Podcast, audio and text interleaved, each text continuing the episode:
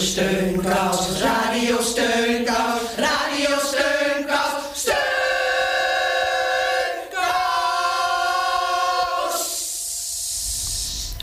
Heel hartelijk welkom bij Radio Steunkous.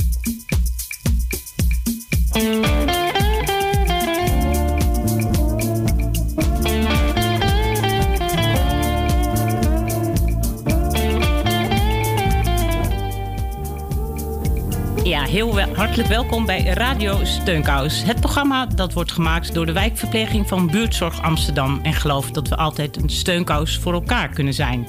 Het is de tweede dinsdag van de maand... en dus we gaan horen hoe het met onze vertrouwde columnist Hans gaat. We vragen ons af of hij zich misschien bezighoudt... met de anti-racisme-demonstraties... die op dit moment door de hele wereld gaande zijn... En we gaan uh, luisteren naar onze huisgitarist Jost... Ook hij, hem willen we graag horen en we zijn benieuwd welk liedje hij deze keer heeft ingezonden. We zijn verder op bezoek geweest bij de vierennegentigjarige Hannie Demmink. Zij is liefhebster van koffie, ze woont in de Pijp en was, en was daar voor corona... toen ze nog onbevangen overal naartoe kon, een bekende verschijning in de buurt. We gaan even horen hoe zij haar bekendheid verklaart. Nou, de astma rond te lopen met die rollator, denk ik... En, uh... grijze haren. Ja. En omdat als de ouderdom, dat valt toch op. Als je een beetje ouder en zelf op wat bent, hè? Ja, haar ouderdom en haar grijze haren vallen volgens Hannie op. Afgelopen week is ze weer voor het eerst in haar stamcafé geweest. En verder vinden we het fijn dat we zo een I C-verpleegkundige aan de telefoon hebben... die een uh, mooi boekje heeft geschreven, Flinterdun. En zij vertelt daarin over haar ervaringen op de afdeling. Eerst luisteren we naar, de, naar een nummer dat Flinterdun heet. De klank van leven zal niet lang meer hoorbaar zijn. Ze ligt daar maar als een uit de boom. Gevallen vogeltje. Haar blik is leeg en haar handen als flinterdun papier. Zo alleen.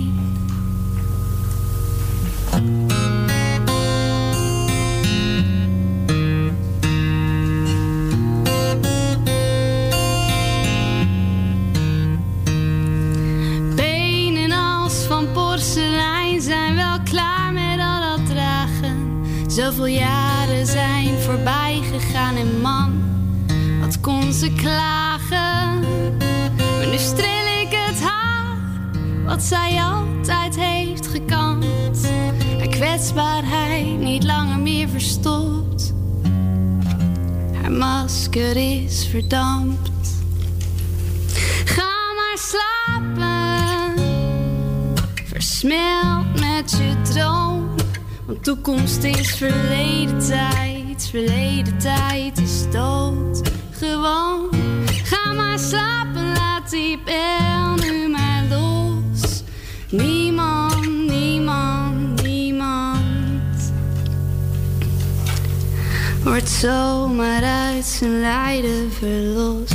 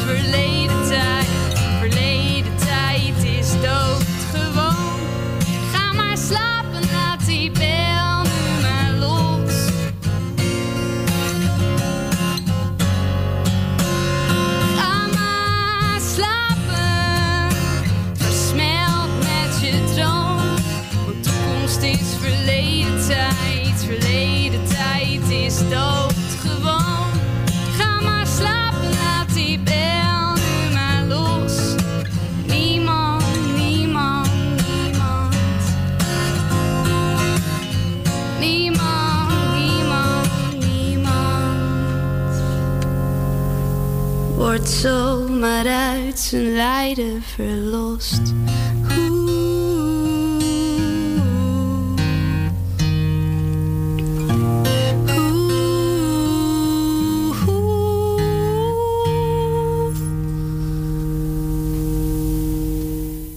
Flinterdun van Sophie Vellien. En Flinterdun, zo heette de liedje, maar Flinterdun, dat is ook de titel van de verhalenbundel die Linda de Roos schreef. Linda is I C-verpleegkundige en in de bundel beschrijft zij hoe het is om op de I C-afdeling van een ziekenhuis te werken. Ook in deze coronatijd. Linda, je bent aan de telefoon. Uh, we hebben Klopt. De laatste maanden veel in het nieuws uh, beelden vanaf de I C-afdelingen van het ziekenhuis gezien. Ja. Kloppen die beelden een beetje? Jij bent I C-verpleegkundige, je hebt daar gewerkt. Of je werkt daar nu nog? Ja, ik werk nog steeds. Nou, ik moet wel zeggen dat ik nog steeds wel een verschil vind tussen de beelden bijvoorbeeld uit Italië of de beelden vanuit Nederland. Maar de beelden kloppen wel. De grote zalen waar dus veel patiënten liggen, grotendeels op de buik. Wij in onze, eh, nou ja, maanmannetjespakjes noemde ik het, maar hè, aangekleed en wel. Dus uh, ja, ze kloppen zeker wel. Ja, je, in welk ziekenhuis werk jij?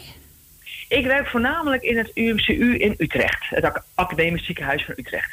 En stond jouw vak voordat de coronatijd begon, stond er toen ook al zo'n belangstelling?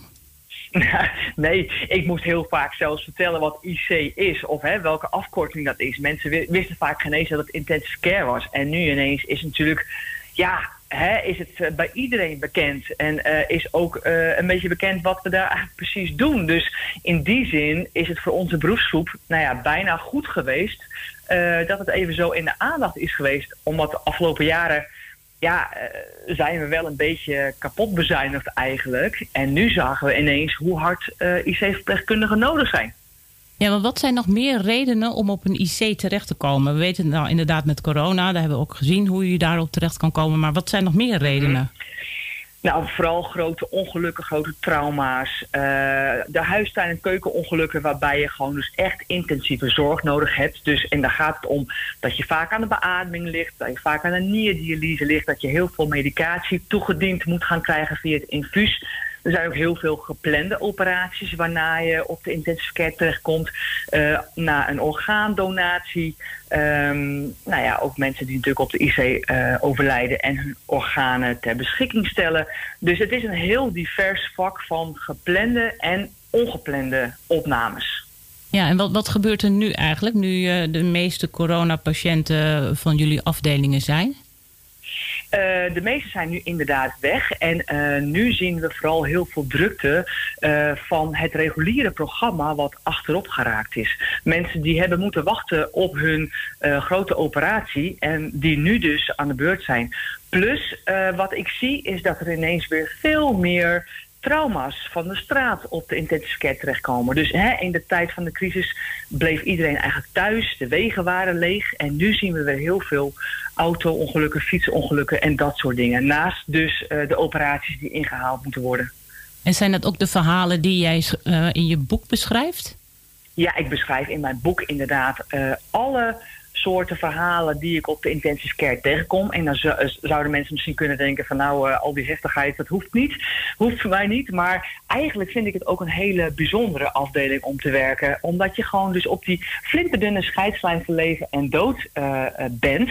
En daar ook over praat. Ik vind het heel inspirerend. Dat mensen soms meenemen na een I C-opname. Of hoe het hun leven verandert. Of hoe het ook mijn leven ver- eigenlijk verandert door daar te werken. Dat je gewoon echt beseft van ja, het leven is nu. Het is is niet morgen of later. He, de dingen die ik graag wil doen, doe het gewoon nu. Want morgen kan het gewoon klaar zijn. En dat is natuurlijk niet een hele opbeurende boodschap, maar tegelijkertijd misschien wel de meest bevrijdende boodschap. Omdat je dan gewoon echt de dingen doet waar je echt blij van wordt. Ja, en is er een groep ook patiënten waarvan jij zegt, nou die mogen nu wel iets meer aandacht uh, hebben? Je bedoelt een patiëntencategorie? Ja, die nu bij jullie verschijnt. Eh... Uh, uh, Ja, die nu bij ons verschijnt, ja, dat is uh, goed, mooi dat je dat zegt, mooi uh, dat, dat je dat vraagt. Uh, ik zie eigenlijk vooral schrijnende opnames nu van jonge mensen Uh, die uh, ja, uh, een poging hebben gedaan om hun leven te beëindigen. Omdat ze gewoon uh, eenzaam zijn door alle maatregelen die deze crisis met zich meebrengt. Hè, de anderhalve meter samenleving, niet meer gezellig uh, even met z'n allen ergens heen kunnen gaan. En dat vind ik heel, heel schrijnend. Uh, dat hè, die jonge mensen die waren voorheen soort van gelukkig, hadden geen achtergrond van depressie. En dat die hierdoor eigenlijk uh, nou ja, gewoon tot zo'n besluit komen. Dus ik ben tegen de anderhalve meter samenleving, kan ja? ik je zeggen. Ja, omdat ik denk van, we, we proberen nu coronaslachtoffers te voorkomen, maar het genereert andere slachtoffers. Dus ja, hoe zwaar weeg je het een of het ander? En ik geloof al dat door geen handen meer te schudden of geen uh, driezoenen meer te geven, dat we al heel veel uh, voorkomen, zeg maar. En uh, ja, ik, uh, ik vind dat uh, die anderhalve meter regel, die ze misschien ook nog eens wettelijk willen gaan vastleggen, dat dat een hele slechte zaak is. Maar sta je daar alleen in? Merk je dat, dat jouw collega's er ook zo over denken? Nou ja, kijk, we zijn natuurlijk, natuurlijk uh, worden we soms een beetje bang gemaakt, want er kan misschien nog weer een piek komen die nog groter is dan wat we hebben gehad. Um, um, en we weten natuurlijk niet precies hoe het virus uh, zich uh, ontwikkelt. Maar goed, we hebben een hele drukke uh, hemelvaart gehad, we hebben een drukke Pinkster gehad en we zien gewoon geen nieuwe opnames hè, uh, op de I C. Dus um, ik geloof niet gelijk uh, dat dat, dat uh, nu weer gaat komen. Maar zeker weten doen we het natuurlijk niet. Het is meer mijn intuïtie, mijn voorgevoel. Um, uh, en, en ja, ik, ik vind dat er nu gewoon ook heel veel uh, angst wordt gezaaid eigenlijk. En dat heeft ook weer een nadelig effect op mensen en op gezondheid. Nou, je durft wel stelling te nemen in ieder geval. Ja, uh, als... ik, ik, hoop, ik hoop niet dat ik hierop afgerekend word. Maar het is wel hoe ik het voel. En weet je wat het ook is? Uh, kijk, in tweeduizend achttien hadden we een hele grote griepgolf. Daar zijn heel veel mensen aan overleden. Nog meer mensen dan nu aan corona. En uh, het is gewoon, de dood hoort bij het leven. En nu is het corona. En dat heeft natuurlijk wel eventjes een ongelooflijk groot effect Uh, hè, op ons leven en op ons mens zijn. Maar het hoort wel bij het leven. En uh, je kan het nu in alle kanten willen inperken. Maar uh, nou, ik zie ook heel veel ellende wat er voortkomt uit deze maatregelen. En jullie denk ik ook. Ja, ja. Nou goed, dat is natuurlijk ook een beetje misschien wel wat jouw boekje beschrijft. Die flinterdunne scheidslijn tussen leven en dood. Waar, ja. Op de afdeling waar jij werkt. Je gaat zo een mm-hmm. fragment uh, voorlezen uit het boek. Ja. Ondertussen ja. draaien we Birds van Anouk. En dat wordt gezongen door Lenny oh. Kuhr. Want oh, uh, zij beiden waren fan van je boek. Ja, zeker. Leuk.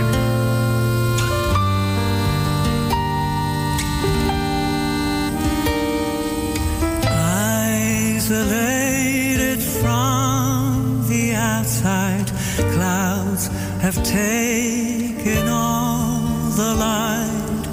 I have no control, it seems, my thoughts wander. Of the time when I tried to live a life without you, birds falling down the rooftops, out of the sky.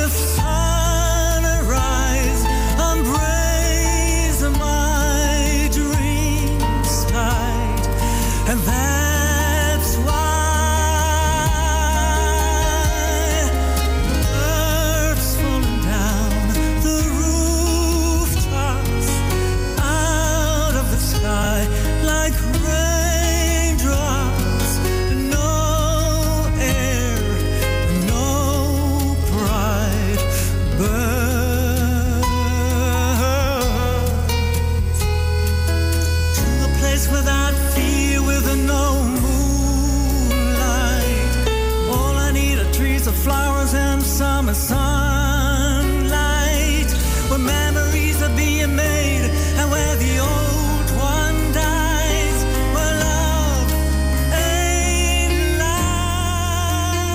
Ja, Linda, dat is uh, Bird van Lenny Kuhr. Weet je eigenlijk waarom zij uh, zo'n fan van jouw boekje zijn? Het boekje Flinterdun, waarin je beschrijft al uh, de verhalen op je I C-afdeling.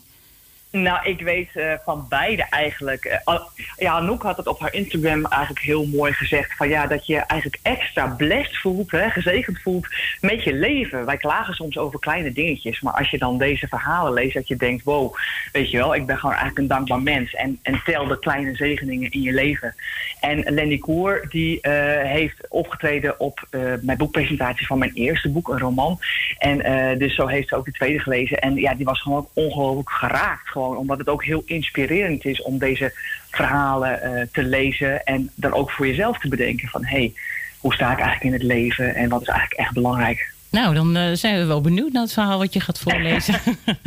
Nou, ik heb dus inderdaad, ik heb allemaal korte verhalen in mijn boek. En ik heb een, uh, een, een verhaal waarbij ik halverwege begin. Dat gaat over een vierenveertigjarige jonge dame die op een feestje is. En uit, out of the blue eigenlijk um, ja, uh, barst er bij haar een kransslagader. Een belangrijke slagader. Dus die komt echt heel erg doodziek op de intensive care terecht. En daar ligt ze wel ongeveer een maand. Uh, en hoe langer je op een I C ligt, hoe minder je kan. En ik was erg begaan met haar. Dus daar heb ik iets over geschreven en daar begin ik ook over. Um, die avond dat ik voor Christina zorg, uit ze haar zorgen en verdriet. Dan ligt ze al een paar dagen zonder beademing, maar nog wel met belangrijke apparatuur. Ze heeft veel vragen waar ik ook de tijd voor neem om te beantwoorden. Zij en haar vriend Peter vertellen over de twee honden. Die voelen als hun kinderen.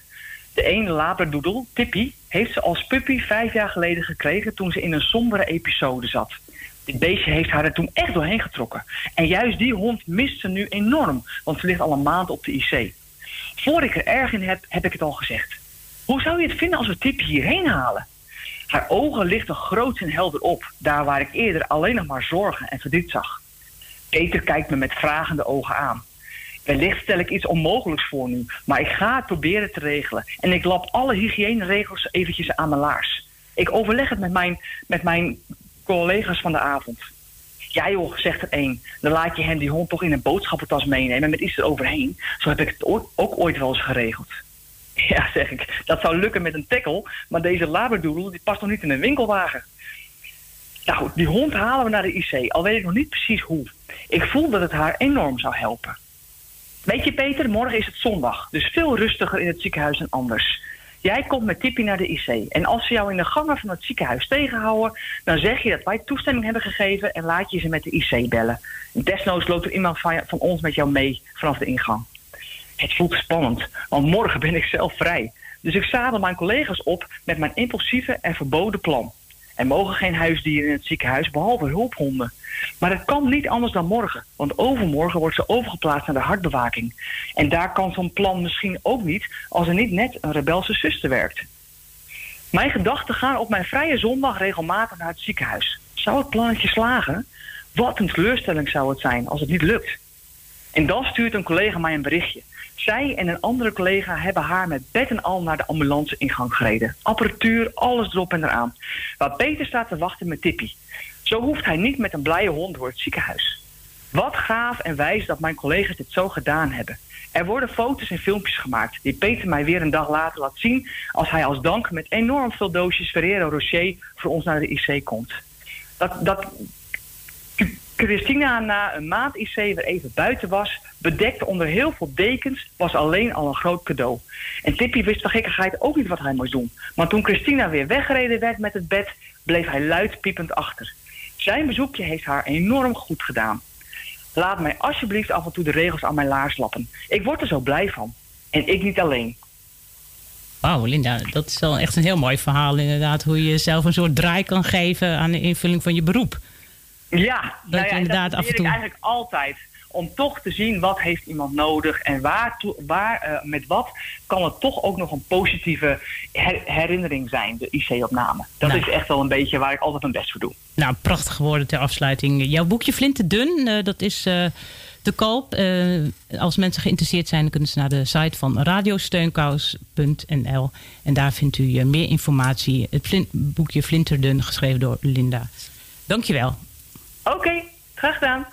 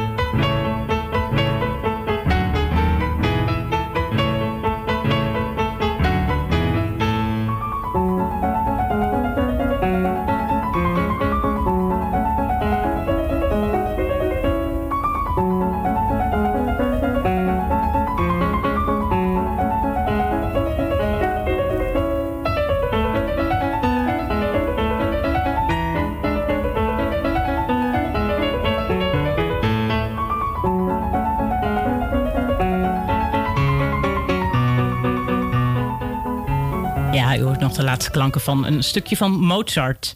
Uh, Hannie Demmink, zij is uh, patiënt van buurtzorg, uh, de afdeling De Pijp. En zij houdt van Mozart, vandaar dit stuk. Het is de Turkse Mars. Uh, we hebben niet alleen te maken in deze tijd met het coronavirus, maar ook met een nog net zo hardnekkig virus, wat het, de naam racisme draagt. En we hebben Hannie Demmink gevraagd of het haar ook bezighoudt. Uh, Hannie is vierennegentig jaar en ze introduceert zichzelf eerst even. Mijn naam is Hannie Demmink. En ik moet vertellen dat ik vierennegentig jaar oud ben geworden. Hoe is dat om zo'n leeftijd te hebben? Heeft zijn voor en zijn tegen, zoals met zoveel dingen. Soms is het moeilijk, maar het is ook wel leuk. Interessant, ja. Ja, wat is er interessant aan? Nou, dat je met mensen over onderwerpen praten waar ze nog niks van weten, omdat ze te jong zijn.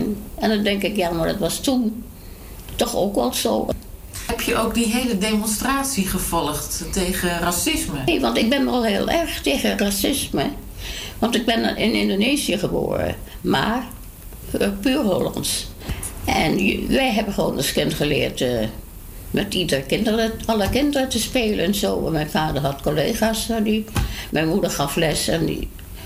Het is niet zo dat we zeiden, uh, alle Hollanders zijn precies als Indonesiërs, maar dat hoeft toch ook niet? Hè? Het verschil is er, maar het maakt toch niks uit. Dus heb je in je, in je lange leven wel eens racisme meegemaakt? Nou ja, wel dat ik dacht, uh, dus ik niet in mijn voordeel, ik niet in mijn nadeel, maar wel dat ik dacht, waarom is dat nou zo? Hè? En waarom? En hele leuke dingen maak je daarop mee door hun andere afkomst en instelling. Maar dit is toch al lang geen wereld meer, dat die daar woont en die daar en die. Dit is een... een ratje toe van rassen van mensen. En dat kan nog niet iedereen tegen. Maar jij wel? Nou, ik heb ook wel eens moeite mee, maar ik heb ook wel moeite met Amerikanen. Dus ik bedoel, op een voorbeeld. Dus ik bedoel maar. Want komen hier wel eens mensen in voor de zorg uh, van die, die een kleur hebben? Nee. Dat vind ik ook niet. Waarom die, ook niet, waarom die niet? Hè? Dat valt me wel steeds op. Leuke baantjes en zo. En dan denk ik, ze zijn allemaal blank. Ja, Hannie vertelt dus dat ze alleen maar witte zorgmedewerkers over de vloer krijgt. We vroegen aan Helena hoe het is om als enige gekleurde collega van buurtzorg in een wit team te werken. Oh, ik moet zeggen dat het in het begin wel um, wennen was. Ik ben opgegroeid in een ja, multiculturele omgeving. Dus toen ik hier kwam en ik erachter kwam dat zeg maar, ja, ik de enige donkere persoon was. Oké, okay, moet ik zou me moeten aanpassen? Want dat hoor ik zeg maar meestal van vrienden of andere mensen. Van ja, um, ik heb altijd het gevoel dat er druk is. Dat ik ja, echt op mijn Nederlands moet letten, uh, hoe ik overkom. Maar dus ja, dat had ik wel in het begin. Maar naarmate zeg maar ik hier stage liep, merkte ik gewoon... merkte ik dit allemaal niet. Ik bedoel, jullie gingen niet anders met mij om. Ik voelde me ook niet minder. Ik kon zeggen wat ik wilde. Ik voelde me gewoon vrij en... ja, dus ik was zeg maar wel verrast, maar op een positieve manier. Helena heeft ook een boodschap voor mensen die zorg ontvangen. Ja, ik wil zeggen dat um, ja, wij als verpleegkundige, verzorgende of wat dan ook, wat voor hulpverlener we ook zijn, maakt niet uit uh, wat voor achtergrond we hebben. We zijn er om jullie te helpen. En als wij dat echt niet wilden, dan zouden we niet zeg maar, aan jullie bed staan om te helpen. En ik vind niet dat er ja, gebaseerd op kleur um, een vooroordeel gemaakt moet worden van... oh, die is donker, die zal waarschijnlijk misschien wel ja, crimineel zijn of zo. Want dat wordt ook vaak uh, aan elkaar gelinkt. Dus ik vind ja, dat we elkaar moeten respecteren. Dat vind ik wel echt. Elkaar respecteren is dus de oproep van Helena. En daar sluiten wij van Radio Steunkous... Steunkous ons graag bij aan. En het zal niemand verbazen dat Helena te spreken was over de antiracisme demonstratie.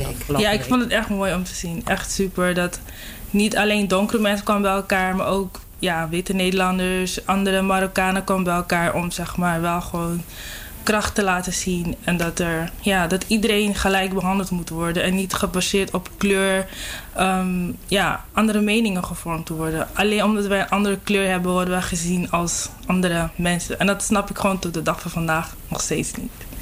Het is gewoon, en ik hoop dat het wel echt verandert.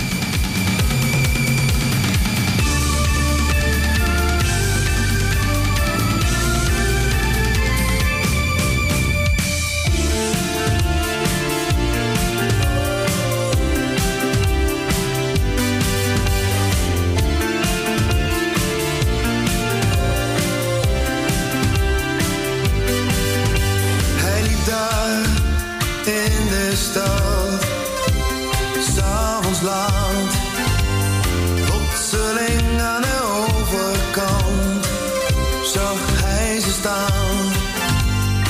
Iemand riep, je hoort niet bij ons, een mes steekt pijn.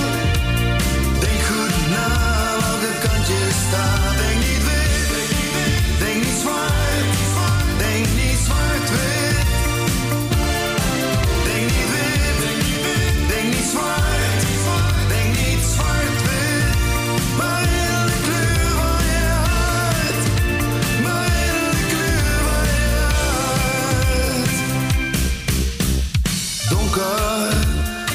De straat, op weg naar het plein. Een taxi, het is te laat, het is voorbij. Wie willen bloed op de achterbank van de burgerlijkheid. Denk goed na welke kant je staat.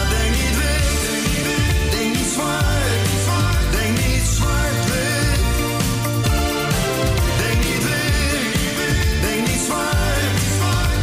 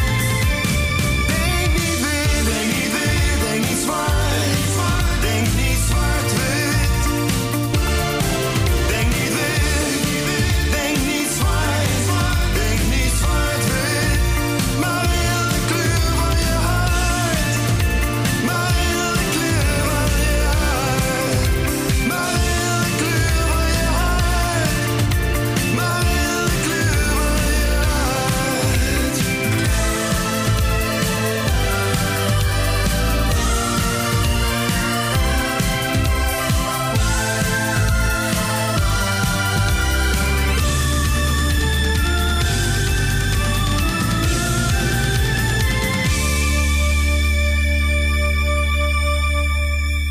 Denk niet wit, denkt niet zwart. Uh, van Frank Boeijen. En dat gaat, uh, het slu- sloot aan op wat Helena daarvoor uh, de oproep deed om iedereen te respecteren, ondanks jouw huidskleur. En we gaan verder hierover praten met Hans, Hans Berends. Um, hallo Hans. Hallo Anke. Hi. Um, ja, we hebben het uh, over uh, racisme. Um, mm-hmm. En afgelopen week was er op de Dam uh, een hele grote demonstratie. Was jij daarbij? Nou, nee. Laat ik zeggen, ik was dus toch bang voor corona. Ik zit toch wat al in de risicogroep. Maar was er geen corona geweest, dan was ik wel gegaan, ja. Ja, want uh, Hans, was het een, je bent inderdaad uh, in de risicogroep, je bent ook op leeftijd. Uh, dat, dat, daar maken we geen geheim van. Je bent uh, achtentachtig. Mm-hmm. Um, en was uh, racisme in jouw jeugd een item? Nee, helemaal niet. Ik heb die vraag gezien en nou ja, zover er wel eens een keer iets gezegd werd in die, in die richting, dan werden wij, thuis werd dat ervaren als ordinair. Het was gewoon ordinair om iets te zeggen over een huidskleur, et cetera. Dus was, dat ging nog voorbij racisme. Het, ja, want, het was gewoon ordinair. Want wat, welke, welke kleuren kwam jij dan tegen? Nou ja, eigenlijk in mijn jeugd, en dat is dus eigenlijk vlak na de oorlog, Uh, ja, ik kwam je nauwelijks iemand tegen. Ik, ik kan me wel herinneren dat ik eens een keertje in Utrecht was en dan zag ik voor het eerst een zwarte man. En ik zeg, maar mijn broer, moet je kijken, joh. We liepen helemaal terug. Verrek, ja, verdomd, zeg, goh. Nee, dat kwam helemaal, zeg maar, in de naoorlogse jaren, in de jaren veertig. Ja, die, ja met, met de Canadezen of met de Amerikanen kwam er wel eens eentje mee, ja. Maar dat was dan echt een, ja, meer een bezienswaardigheid als dat je daar nou uh, negatief over dacht. Ja, jouw familie, jij bent getrouwd uh, geweest met een, uh, uh, iemand uh, uit Indonesië? Als ja, ik, uh, ja. En jou... ja. Nee, dat is, dat, dat, is, dat is wat anders, ja. Dus dan was dat maar, laat ik zeggen, al in uh, eind jaren vijftig. En uh, nou, toen was ik, trouwde ik met iemand in Indonesië. En toen was dus dat, nou, er was nog niet direct sprake van racisme, maar er was wel altijd zo'n soort vooroordeel van, ja, Indische mensen, dan stinkt het hele huis naar Indisch eten. Dat kan ik me nog wel herinneren. Ja, onzin natuurlijk. Mm-hmm. En uh, bovendien, degenen die Indisch gingen eten, die vonden het heerlijk. Dus, uh, maar laat ik zeggen, ik heb het nog gisteren nog eventjes met mijn uh, dochter over. Ik heb twee dochters. Uh, nou ja, die hebben allebei natuurlijk wel enige Indische trekken. Maar de ene, de oudste, daarvan denken mensen dat ze misschien uit Frankrijk komt of uit Spanje. Terwijl die andere, die lijkt meer op Surinaams. En die heeft ook nog van die rastaharen. En die zegt inderdaad, dat had ik al eerder gehoord, als zij dus, en zij reist heel veel, als ze dus op Schiphol komt, dan wordt ze er altijd uitgehaald uit de rij. Als ze dus terugkomt en weer in Nederland binnenkomt. Altijd. Mm-hmm. En om heb dus je... te kijken of ze ja, drugs bij zich heeft of zoiets, neem ik aan. En heb jij zelf het idee dat je je ooit schuldig hebt gemaakt uh, aan, aan discriminatie? Nou, ik zou dat, nee, ik zou dat niet weten. Nee, ik, ik, ja. Als je op dit ogenblik hoort, dan schijnt iedereen die wit is uh, dat onbewust gedaan te hebben. Maar nou, ik kan me dat bewust helemaal niks van herinneren, nee. Nou ja, we, we, we durven jou deze vraag te stellen, Hans, omdat jij altijd bezig bent uh, met maatschappelijke uh, issues aan te kaarten en, en die bespreekbaar uh, te maken. En, um, want uh, heb jij, heb jij een visie waar een oplossing ligt tot gelijkheid? Dat mensen wat nader tot elkaar komen? Nou, kijk, ik denk wel inderdaad. Ik heb het ook wel bestudeerd. Dus laat ik zeggen, de laatste dagen met alle kranten te lezen erover en alle informatie dus te vergaren. En uh, ja, er is hele lange tijd is er natuurlijk in Nederland een gevoel geweest van ja, racisme, ja, dat is uh, de apartheid. En dat was Hitler. En uh, dat, dat is dus, uh, uh, nou ja, Amerika. Dus mensen, en daar reken ik mezelf ook al bij, die waren toch een beetje geïrriteerd als het Nederlandse volk werd beschuldigd van racisme. Eh, dat, zover het dan er was, was dat hoogstens Jan Maat en Wilders en Fortuyn later. Maar de doorsnee mensen in Nederland, die stonden achter dus uh, Mandela en die stonden achter Martin Luther King. Dus hoe konden ze nou in godsnaam ons beschuldigen van racisme?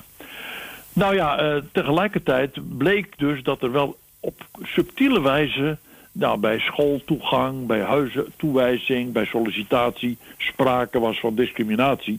Uh, maar dat werd vaak afgedaan ook door linkse wat activisten van ja, dat zijn incidenten, natuurlijk zijn we daartegen, dat moet ook bestreden worden. Maar vergeleken bij Amerika en zo is het dus, uh, nou ja, stelt het eigenlijk niet zo maar veel voor. Nou, ik denk dat dat verkeerd is. Dat je dus degenen die slachtoffer waren van die discriminatie, ja, die kopen er weinig voor als het ergens anders in de wereld veel of vele malen erger is. Ze rekenen dat gewoon hoe, hoe het in Nederland is. Dat je dus als tweederangsburger behandeld wordt, althans dat zo aanvoelt. Dus ik denk dat dus, um, ja, de oplossing is dat er dus een, een soort ophouden worden met dat wij-zij-denken. Want ook het idee van tolerant zijn in Nederland, verdraagzaam, het woord verdraagzaam, dat geeft al aan dat je iets verdraagt. Zoiets van, ja, leuk is het niet, maar ja, ik ben dan zo goed dat ik het verdraag. En ja, wat er nou zou moeten gebeuren is dat er een soort uh, ophouden met wij-zij denken. En ik zie wel dat dat bij de jongeren, uh, jongeren uh, begint. Dat is mijn generatie, van, dus de, de babyboom generatie, die was nog zoiets van, ja, maar wij zijn toch hartstikke goed op dit gebied. Terwijl die jongeren, die zien natuurlijk ook veel meer jongeren van hun, mensen van hun leeftijd die, een, uh, die gekleurd zijn, omdat het, ook dat, die groep enorm aangegro- aangegroeid is. En dus die tweede, derde generatie uh, gekleurden niet meer dat dankbaarheidsgevoel hebben wat de eerste gastarbeiders hadden. Dus die komen steeds meer mensen tegen, vrienden, kennissen, collega's. En die ervaren dan ook van ja, want het is eigenlijk, eigenlijk idioot, ja, als je dus uh, solliciteert dat je niet aangenomen wordt omdat je een verkeerde naam hebt. Dus dat wij zij denken, dat moet ophouden. En ja, dat is moeilijk, want het is ook ja, wereldwijd. Het is niet alleen in Nederland, maar wereldwijd wordt er gediscrimineerd en wordt er een wij-zij-denken gedaan. En ik denk dat dat moet ophouden. En dat er vanzelfsprekendheid, dat, dat is zeg maar, veranderingen ontstaan altijd als je vraagtekens zet bij vanzelfsprekendheden. En dat is zowel bij de vrouwenbeweging geweest, dat het ook vanzelfsprekend was dat vrouwen thuis voor de kinderen zorgden. Nou, op een gegeven moment wordt er een vraagteken bij gezet en dan komen er allerlei kamp- acties en campagnes. Nou, de vanzelfsprekendheid dat dus uh, mensen met kleur uh, ja, blij mogen zijn dat ze hier zijn. Ja, die vanzelfsprekendheid, daar moet een eind aan komen. Ja, dat zijn uh, mooie wijze woorden, Hans. Uh, normaal ja. zijn we ge- gewend dat je een column inspreekt, uh, maar een gesprek met jou is uh, net zo leerzaam. Uh, ja, laten we met deze woorden afsluiten. Niet meer in wij-zij denken, maar uh, iedereen is gelijk. Uh, dank je, ja, Hans, ja. Uh, voor, voor uh, deze, nou, deze woorden. En, oh, um, okay, nou, we hebben jouw stem gehoord. Nu willen we ook graag Jost zijn stem nog horen. En hij ja. leidt zijn eigen lied zelf in. Ah, oh, oké, okay, dan luister ik wel even naar dan. Ja. Oké, okay, goedemiddag allemaal. Ze zeggen wel eens dat uh, vogels op mensen lijken, maar dat is natuurlijk onzin. Het is precies andersom. Dan denk je bijvoorbeeld van uh, uilskuikens, huismussen, scheidlijsters, pimpelmezen, kippen zonder kop, domme gansjes en natuurlijk struisvogels. Ik heb zelf een hekel aan duiven, maar uh, ja, ik wil uh, dan toch een beetje tegemoetkomen aan de duivenmelkers en de mensen die de duif, zeker als vredesymbool, een warm hart toedragen. Bij deze. Een liedje uit Ja, zuster, nee, zuster. Gezongen door Gerrit. Daar niet zo duivies, drin niet zo duivies. Iedereen komt aan de beurt. Niet in mijn oren pikken, zijn zulke dommerikken. Oh, wat ben jij mooi gekleurd. Duivies, duivies. Maar bij Gerritje zal je niet vechten om een zo'n herretje. Davies, Davies, wat zijn ze mak.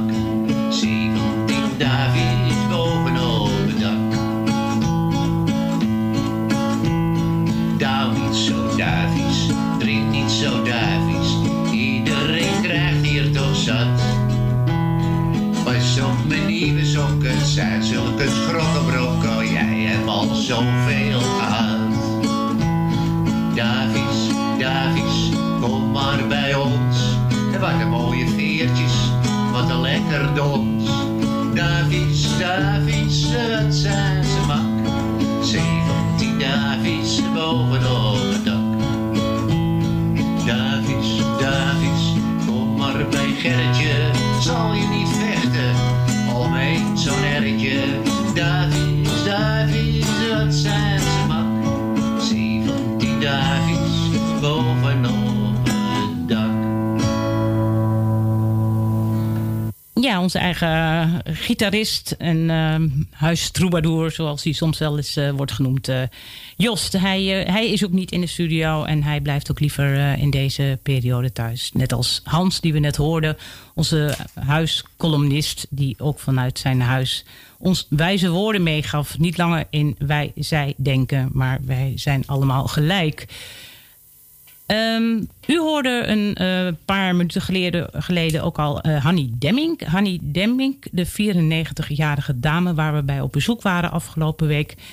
En uh, zij vertelde dat ze altijd koffie drinkt in haar stamcafé. En uh, we willen graag weten wat het advies is aan de medemens, uh, nu je geen koffie kan drinken in deze moeilijke tijden. Wat is haar levensmotto? Gewoon doorgaan. Ja.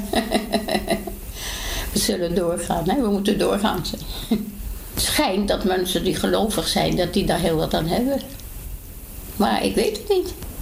Een leven van een ander kun je niet leiden, hè? Dus uh, jij kan wel zeggen, nou je moet een beetje zus of een beetje zo. Maar als die nou een heel andere instelling heeft, een ander verleden heeft. Neem nou die zoon van, um, hoe heette die man? Nou, Maurice de Hond. Van Hond. Wat die allemaal meegemaakt heeft en wat, hoe die uh, achterlaat het leven. Nou, zoiets. Maar hij is natuurlijk een superfiguur geweest. Als je daar nou eens naar kijkt, meer naar kijkt dan andere dingen die vervelend zijn. Mensen proberen te lachen. Niet uitlachen, maar lachen. En wanneer heb je het laatst hartelijk gelachen? Nu.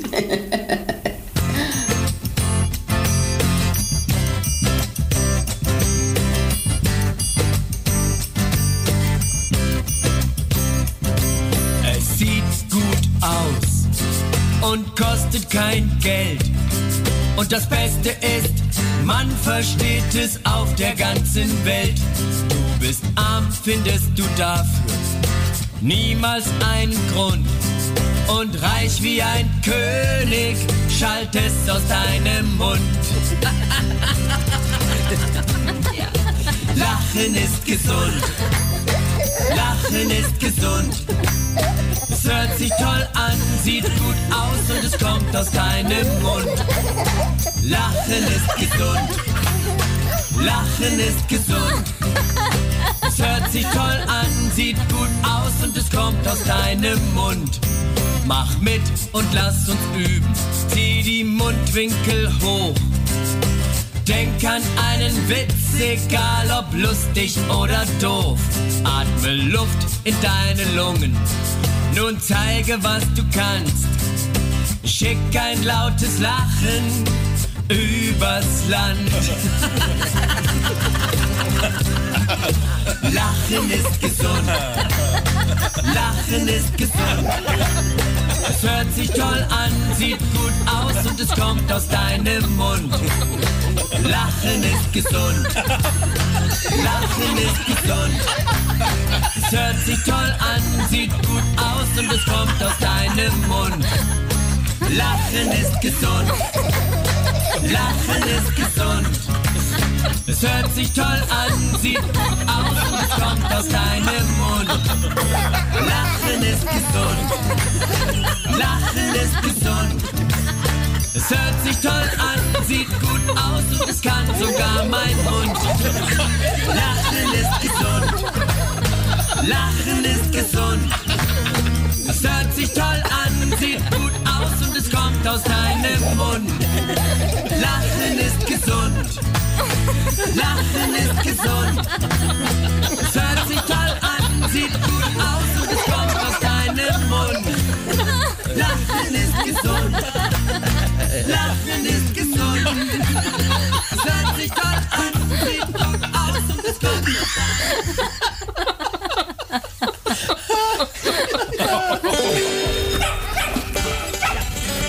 Margje Siebesma uit zijn Griekenland.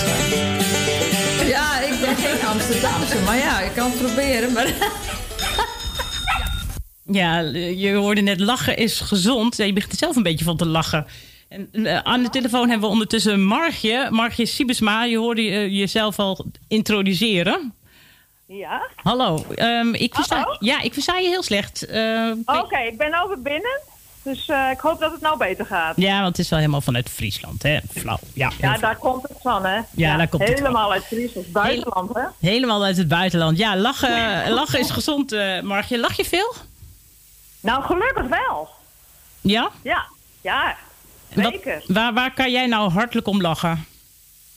Nou, iets met, iets met de dieren of met mijn kinderen. Uh, gewoon uh, allemaal lolletjes of uh, gewoon met mijn vrienden. Gewoon lachen, of om niks. Ja, dat is ook vaak fijn, hè? Gewoon om niks. Dat je helemaal zo'n slappe lach lachen. Krijgt. Ja, omdat je eigenlijk achteraf ook niet meer echt precies weet waarom je nou gelachen hebt. Nou, lachen is gezond. Planten ja. en kruiden zijn ook gezond. Uh, dat weet jij, daar ja. weet jij namelijk alles van. Uh, want we gaan het hebben met je over de rode klaver en de madelief. Twee planten ja. die velen zullen bestempelen als onkruid. Maar dat doen we ze mee tekort, denk ik. Ja, zeker. Het is het, onkruid, ja, het is gewoon, je zou kunnen, beter kunnen zeggen, het is een wild kruid. Dat, dat klinkt eigenlijk al beter. Dat, dat woordje on, dat is eigenlijk niet zo leuk, vind ik. Ja, dat is negatief, nou, hè? Ja. Die rode klaver, dat is de Trifolium pratense.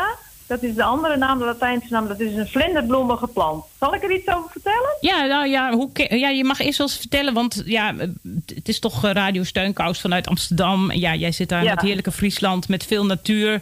Ja, wij moeten ja. er echt op uit om de natuur te gaan uh, zoeken. Want hoe ken je ja. nou een madelief? Waar herken je een madelief en een rode klaver aan?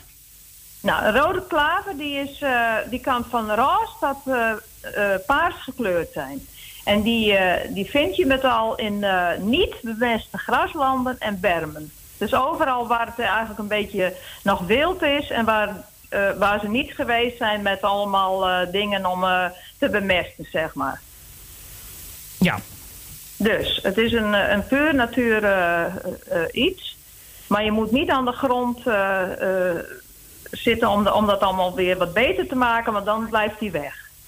Als je te veel gaat bemesten. Oké, okay, ja. En de madelief, ja. waar herkennen we de madelief aan? Ja, de madelief, dat is een, uh, nou, dat is een heel schattig klein uh, uh, plantje. Die, die groeit eigenlijk ook overal. De bellen renners. Dat, uh, dat heet Mooi Overjarig. Uh, het is een uh, klein geel hartje met witte blaadjes, zeg maar.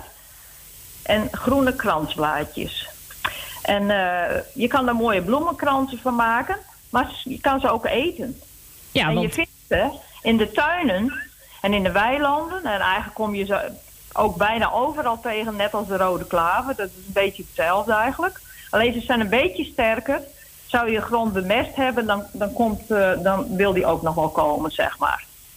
Ja, want ja. je gaf het net al een beetje aan. Inderdaad, uh, je kan ze eten. Want niet alleen de maatlief kan je eten, ook de rode klaver. Ja, de rode klaver kun je ook eten. Nou, zal ik eerst wat van die rode klaver even een beetje vertellen? Vertel.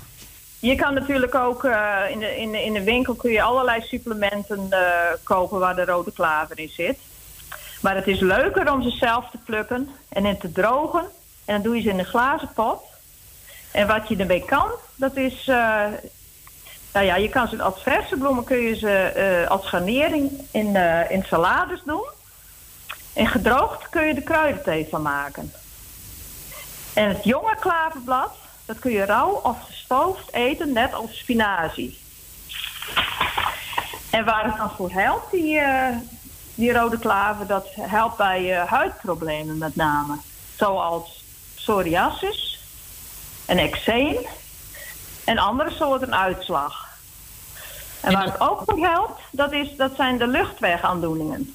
En dat is uh, astma, bronchitis, verkoudheid en kinkhoest. Want wat hij doet, dat is hij maakt het slijm los. Dus je kan het, in, uh, je kan het eten en je kan het drinken, zeg je? Ja, je kan het als thee nemen. En dat beide keren gaat hij het doen, gaat hij je slijm losmaken. En dat reinigt ook je lever. Nou, dus dat is natuurlijk uh, fantastisch. Het, het, het, het klinkt als een wondermiddel. En de madelief? Ja, de madelief... Nou, dat is, dat, is, uh, dat schattige plantje, die, uh, die, die, je kan er hele mooie bloemenkransen van maken. Maar je kan ze ook, uh, ook in de salade doen. Dat staat ook hartstikke leuk natuurlijk. Maar je kan ze ook drogen en ook thee van maken. En ze hebben wel een beetje dezelfde dingen, de uh, rode klaver en de madelief. Maar het madeliefje die heeft nog een paar andere dingen. Die is vochtafdrijvend. En die is bloedzuiverend. En je hebt een versnelde wondgenezing. Dus je zou ze in principe ook kunnen drogen en dan kunnen vermalen als een poeder. En dan kun je ze door een vette zalf doen bijvoorbeeld. En dan kun je ze op een wond smeren. Dus daar helpt hij ook al voor. Maar ook dat versneld ophoesten van vastzittend slijm. Dus ja, dat is fantastisch eigenlijk. Maar zeg je nou, ja, maar zeg je nou eigenlijk als, als je in de natuur rondloopt en je komt een madelief of rode klaver tegen, ja. dan, dan kan je dat plukken. Je kan het mee naar huis nemen. En ja. uh, nou, heb je last inderdaad van luchtwegaandoeningen, uh, waar veel mensen nu last van hebben, ook in, ja. met hooikoorts. Uh, ja. Dan zeg jij madelief en rode klaver, beide kunnen je daar... Ja, je kan ze ook door elkaar doen, dat kan ook. Maar je, je kan ze ook gewoon in een uh, glazen pot doen. Als ze gedroogd zijn. Je moet ze natuurlijk eerst wel drogen. Ik doe dat zelf altijd in papieren zakjes. Dan, en dan leg je ze gewoon een aantal dagen in je kamer. Dan drogen ze eigenlijk heel mooi. En daarna doe je ze in een glazen pot. En dan en, kan je het uh, gebruiken? En dan kun je het gebruiken. Je kan een hele voorraad maken. En... Uh, Ja, en daar kun je ze gewoon uh, waar je ze maar voor wilt gebruiken. En anders maar nergens voor. Dan ga je ze gewoon tegen zetten. Als je niks hebt. Dat kan altijd. Hè. En, en ja. wanneer groeien beide wilde kruiden? Wat... Nou, de rode klaver die uh, groeit van uh, begin mei tot uh, diep in de herfst. En, maar het uh, madeliefje, die is er bijna altijd. Ook al is het uh, heel erg uh, winterig en er ligt sneeuw. Dan zie je nog steeds die madeliefjes onder die sneeuw vandaan komen. Dus die zijn veel taaier eigenlijk. Ja, Margje, een geweldige tip, uh, denk ik, uh, voor, voor uh, deze periode. Nou ja, het zijn gewoon een hele eenvoudige bloemetjes, zou je zeggen. Maar uh, je zou niet zeggen van dat, dat ze zo krachtig zijn. En dat is ook misschien het mooie, dat je juist door die eenvoudige middelen... Ja, daar heel veel mee kan. Nou, ik uh, dank je hartelijk. Ik denk dat, uh, dat luisteraar een stuk wijzer geworden is... En uh, hoop we hopen je snel weer uh, een volgende keer uh, te mogen bellen en met andere wijsheden uit de natuur. Dankjewel, Margje. Wat gaan we doen? Hey, beste, hoi. Ach, Margrietje, de rozen zullen bloeien, ook al zie je mij niet meer. Door je traan heen zul jij weer lachen, net zoals die laatste keer. En al denk je, dat komt nooit meer, dat komt nooit, nooit meer terug. Ach, Margrietje, de rozen zullen bloeien, ook al zie je mij niet meer. Zit je vaak te dromen, kun je s'nachts niet slapen, denk je nog te veel aan doen? Zal je begrijpen, het blijft toch van ons samen, je kunt er niet veel meer aan doen. Je leven kan al leeg zijn, in vijf jaar kun je oud zijn, ik weet wat je bedoelt.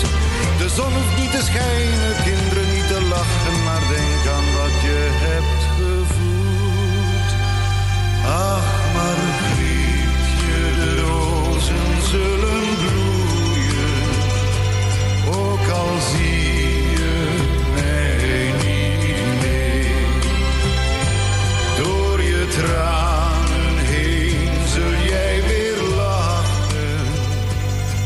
Louis Neefs met Margrietje. En Margrietje is ook een wild kruid. Dus geen onkruid, maar wild kruid volgens uh, Margje Siebesma. Um, nou, na deze bruikbare informatie over de rode klaver en, uh, en de madelief, Uh, nog een waardevolle tip van iemand uh, en niemand anders dan Klazien uit Schalk. Mijn grootvader was een heel eenvoudige boerenarbeider, maar die kon zo rustig zeggen, doe toch kalm man. Slak en hazen hebben tegelijk nieuwjaar. En in onze gewone Nederlandse staat de slak en de haas hebben tegelijk nieuwjaar. Gewoon rustig, verstandig de boel bekijken. En die man die was doof. En daarom, als je met een doof iemand omgaat, dan leer je luisteren. En dat is belangrijk. Er wordt veel te weinig geluisterd. Ze praten allemaal maar om zichzelf heen. Als je luistert wat een ander wil, dan zie je meer de achtergrond van de dingen. En dan bereik je ook veel meer. Ja.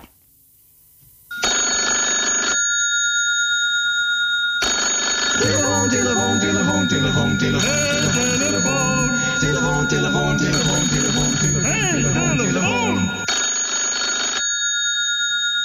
Ja, telefoon, telefoon. Dat is het uh, nummer wat u kan bellen uh, deze weken. Dat is acht vijf nul, acht vier een vijf. En dan kiest u optie acht.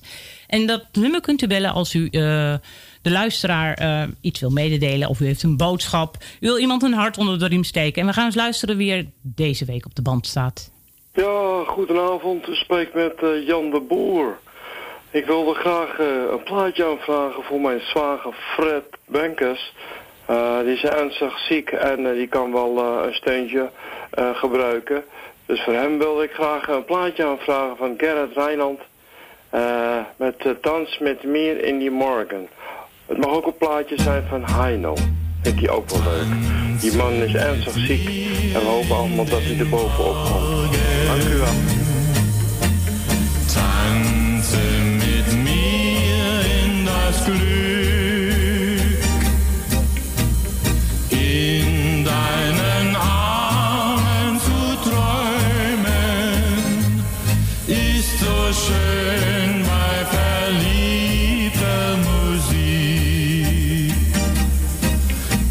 Ich bitten zum Tango um Mitternacht, fragte ich Susanne, sie sah mich nur an und ich wusste, dass sie mich so glücklich macht, wie's nur eine im Leben kann.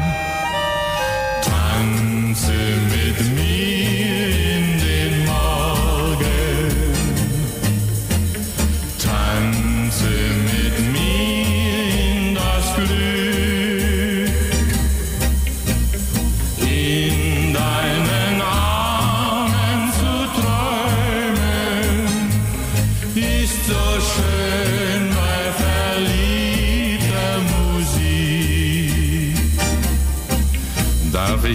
tanzten zum Tango um Mitternacht und dumm sprach ein Kavalier. Ja, dus we zijn alweer aan het einde van het programma. Dansen met mir in den Morgen. En dat was uh, speciaal uh, een uh, nummer wat aangevraagd was door Jan de Boer voor zijn zwager. Uh, we zijn aan het einde van het programma. En uh, u hoorde onder meer een interview met Linda de Roos over haar boekje Flinterdun. Verhalen op de afdeling I C uh, van het ziekenhuis in Utrecht. Verder gaf Margje allerlei tips hoe we gezond deze dagen door kunnen komen. Hans gaf zijn mening over de demonstratie tegen racisme. En Helena en Hannie Demmink hadden daar ook hun eigen mening over. Uh, we hopen u volgende week uh, weer uh, dat u weer uh, intuned op Radio Steunkous. Iedere dinsdag tussen twee en drie. En uh, voor, als, voor vandaag een hele fijne dag verder nog.